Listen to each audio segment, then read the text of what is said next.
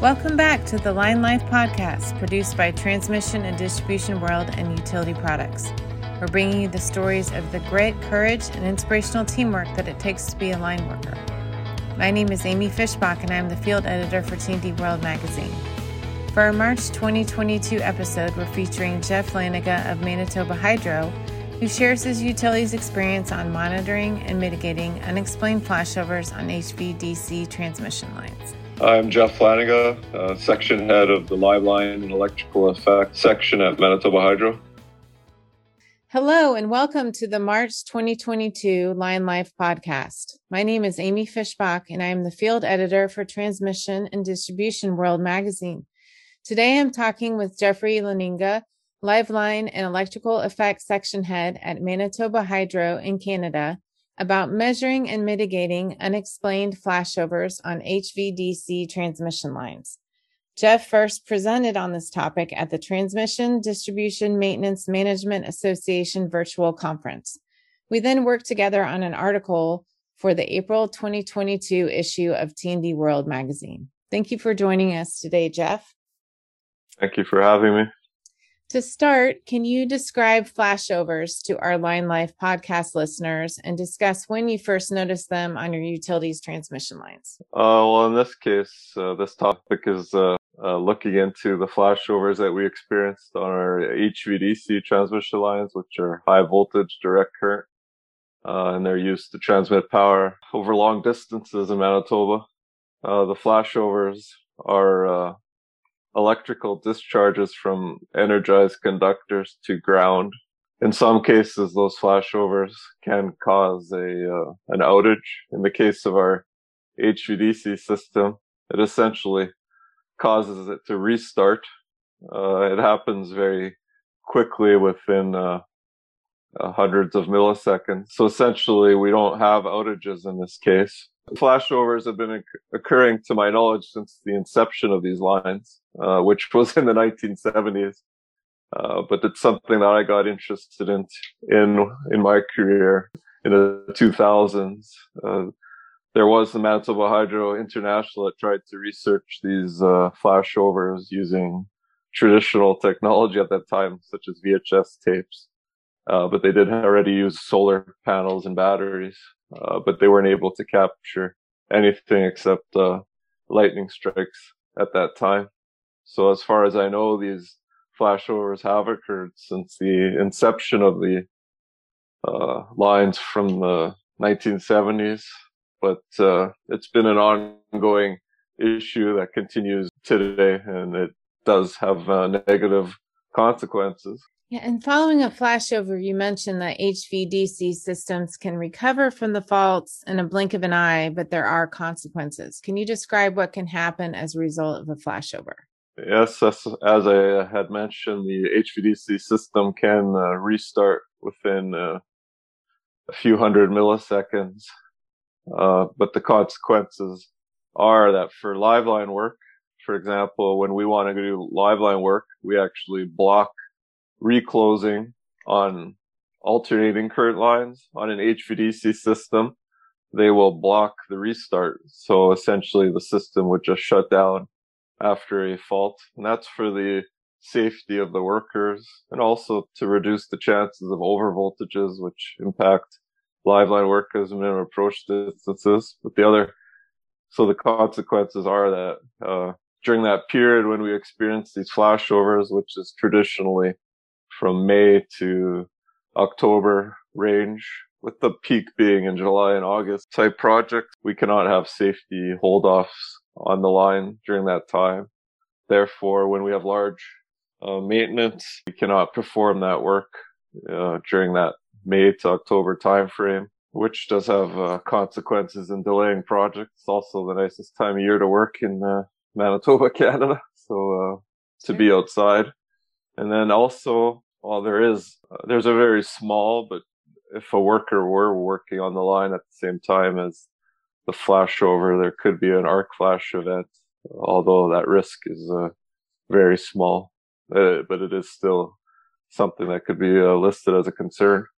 And lastly, if we have these uh, arc and flashovers occurring on these transmission lines up to uh, 40 a summer can occur, then there is a chance you could ignite a, a fire in the vegetation beneath the line. So although our uh, customers don't notice these events because there's not even a noticeable blink in the lights, uh, there are issues which I would like to resolve uh, to lower the to lower the cost maintaining those lines and allow us to respond to emergencies at all times of year. Absolutely, and um, you mentioned that these transmission lines are located in kind of a remote region. Can you talk a little bit more about um, where those bipole lines um, kind of go through in Manitoba? Yeah, so uh, well, Manitoba is a very large watershed where the water all the way to the western Rocky Mountains drains into uh, into the Manitoba watershed, and then we have water coming from the uh,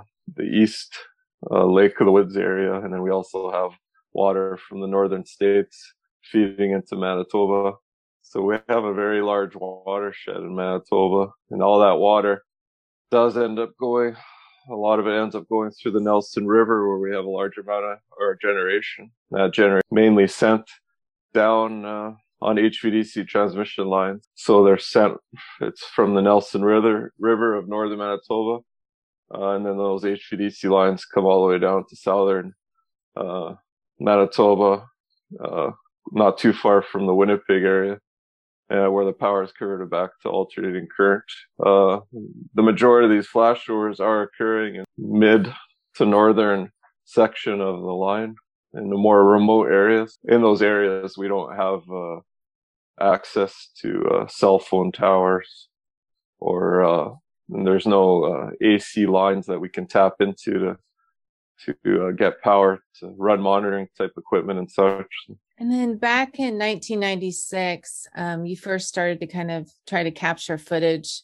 And you talked a little bit about this, but can you um, elaborate on kind of the first attempt to record those flashovers? Yeah, the first attempt was uh, in cooperation between Manitoba Hydro and at the time Manitoba Hydro International. And essentially at that time, uh, they would have uh, flown in by helicopter. Uh, they installed 12 systems uh, on our HVDC line in the area areas that they thought were of interest at that time. And those systems would have been composed of uh, VHS uh, recorders with VHS tapes. They already did use solar and uh, solar power and batteries. Um, they essentially, if there was an event, which they would have been required to be notified by uh, system control if they had indicated any faults from our fault detectors. They would have had to get to the event within 24 hours by helicopter to retrieve that. And at that time, as I mentioned, we only uh, captured two lightning strikes and none of the, uh, no anomalous flashovers were captured. And then next, your company worked with AI4 Technologies and AI Specco to install five camera systems in historically active locations. Um, can you talk about what information you retrieved from the daily LiDAR technology, the environmental sensors, and 10 hours of video recording at times of interest? Well, this this system is uh, the system is new, so the plan is for myself to be able to access access all the uh, data off of a cloud type web server. Uh, but at the time of this project, which we just kicked off this past year, we had I relied on the uh, AI4 and the AI Specco to retrieve that information for me. Um, they did on the days uh, because it takes a lot of power from the systems to retrieve data. We didn't go in daily uh, so as to not affect the future recording. But we did go in and retrieve data if there was a flashover detected, which do not occur frequently. So I believe we only went in to retrieve the data for one or two events. So we retrieved the uh, daily LiDAR information from around the time of the event to know what the clearance was between the conductor and uh, trees or vegetation or ground at that time. Uh, the environmental sensors, uh, we went in and retrieved the information to know the weather information around the time of the event. So that would have been humidity, temperature, uh, pressure, uh, if there was rain, wind direction, wind speed, Uh, there was also information we could retrieve about solar radiation and particles in the air, particulate matter, and also the 10 hours of video. That was also uh, just due to concerns with uh, draining too much power from the system as our interest our interest of time for recording is also during daylight hours when the batteries are being charged. So we had to manage the power conservation of the system uh, with our recording time and data retrieval. Our hope is also that we're not interested obviously in capturing these anomalous flashovers during the winter months because they simply don't occur so as of now, those systems are in what we would call more of a hibernation mode, where they are simply just trying to survive our mm-hmm. severe winter conditions. Talk about how you decided where to install the camera system. Yeah, so essentially, every time we have uh, an event, uh, our system control uh, department will analyze each event and determine if it was caused by uh, lightning or another unknown type of event from equipment failure. So any event that has no explained reason will be uh, categorized as anomalous or unexplained flashover. So I had uh, information on all of these locations over over many years. So I basically put all these events into a uh, a spreadsheet, and I chose areas that historically were the most active, especially in recent years. Uh, so based on analyzing data from these past events, that's how I chose the locations. And then we also had feedback from our linemen uh, of the locations that were the most accessible for them to get in to install. Uh, the beautiful thing about this new technology where now we can uh, utilize satellite communications to retrieve data and information is that once the equipment is installed, theoretically, we do not have to go back in with helicopters to uh, retrieve data. So, Jeff, how were the linemen involved in the installation of the, the camera systems? Uh, well, essentially, the contractor came uh, from AI, AI Speco, and they uh, and they worked with our linemen. And essentially, the linemen were the ones that climbed the tower to install all the equipment under the direction of uh, AI Speco. And then on July 20th, 2021, you captured um, a flashover. Talk about how that footage helped you to understand the flashovers on the transmission lines. Uh, well, unfortunately, we don't have a lot of data yet. So I cannot be 100% sure of exactly how all flashovers are occurring. Uh, I had captured a previous flashover. So we talked about how we use the VHS type technology. Now we did the uh, project with AI4 and AI Speco. In between that, I also tried to use uh, security camera equipment uh, purchased off off the internet that I tried to do my own project with, and I did capture one event during that period, and it but it wasn't in focus. But I did find that that flashover was likely mid span. So when I was notified that we had an event on July twentieth, uh, twenty July twenty twenty one, I notified uh, AI Speco immediately, and they were able to download that event for me. And obviously, we were uh, very excited. Uh, that event uh, confirmed some of the information that we had already thought and thought we understood. So it did confirm that, uh, yeah, these flashovers are occurring during the hottest part of the day under light wind conditions. Uh, these are, are some of the, uh, some of the information we already knew and we capture that the flashover occurred mid span, which was, uh, useful information as uh, we didn't really have an understanding if the events were occurring across insulators or uh, or midspan.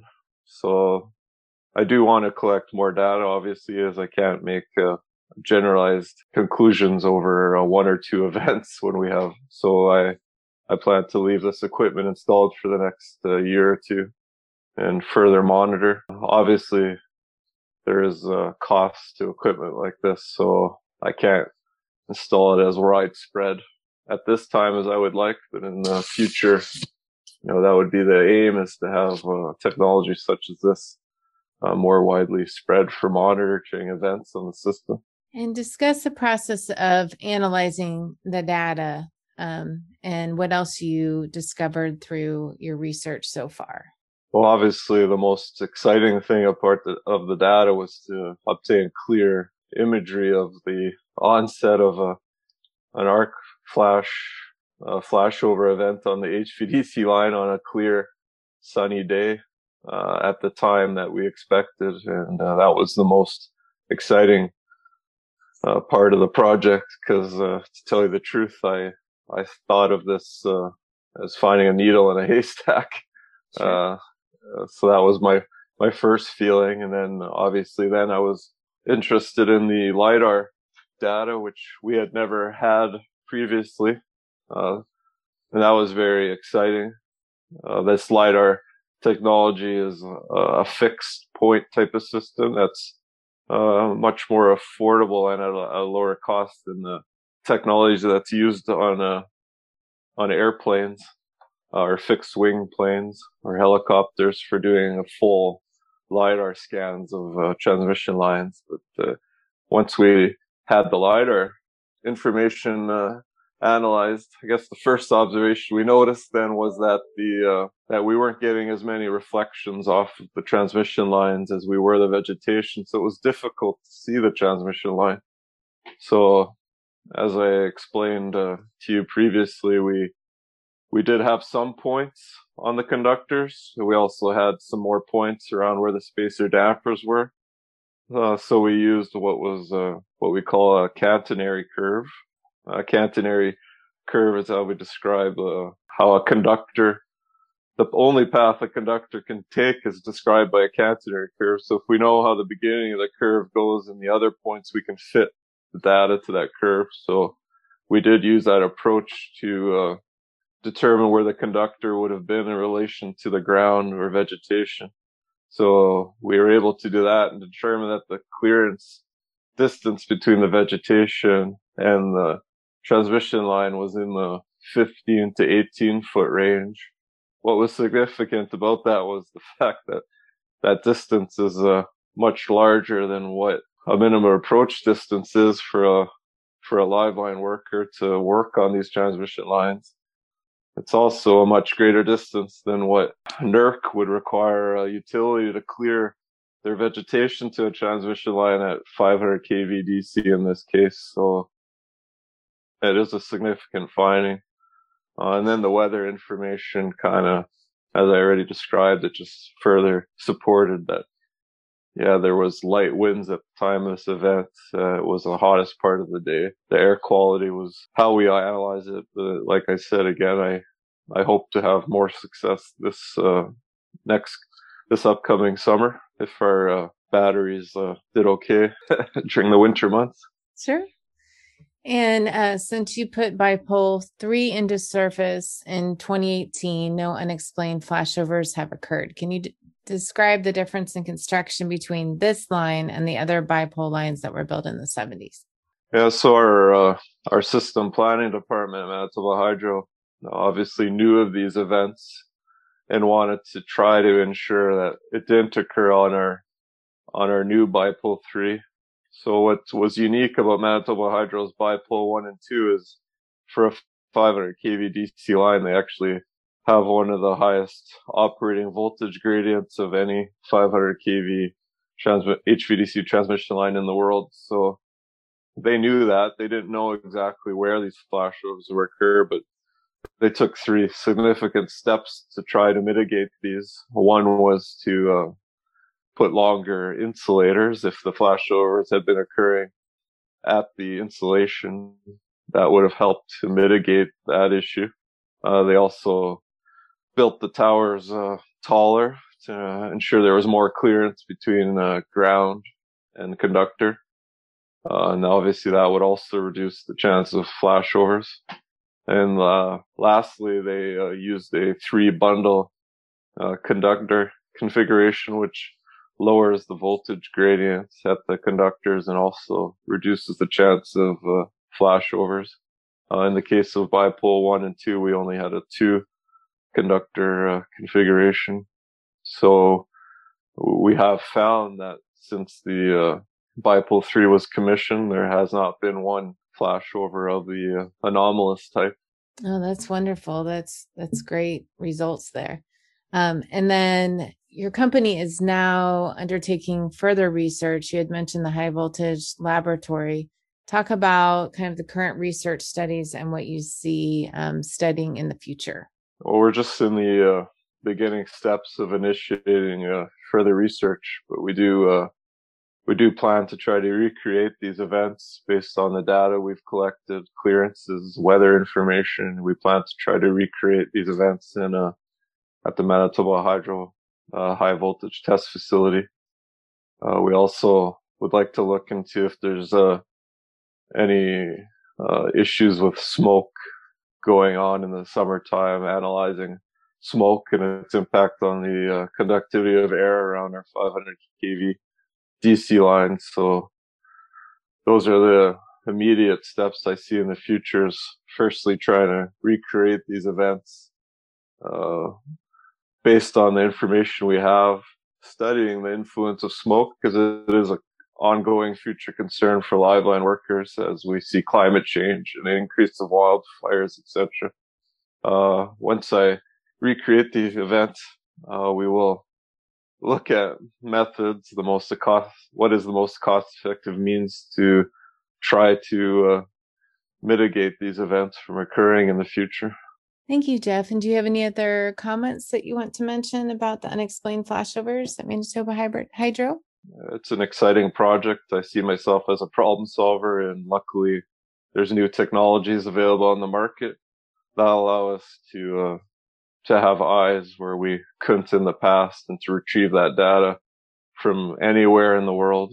And uh, I really do see in the future there's just going to be an increase of uh, abilities to perform monitoring in our uh, in our systems, whether you have power or communication. So uh, it was a very interesting project to be part of, and I look forward to the next few years and digging a little bit deeper into this issue and hopefully uh, having a future way to mitigate this so that uh, live line work can be performed uh, 12 months out of the year.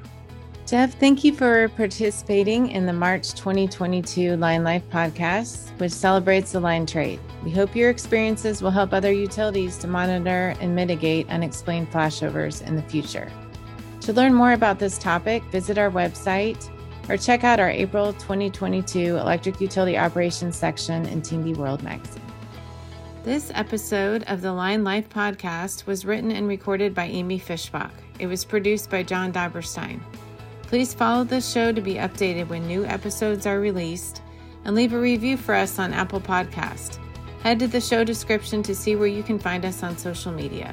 Thank you for listening to the Line Life podcast.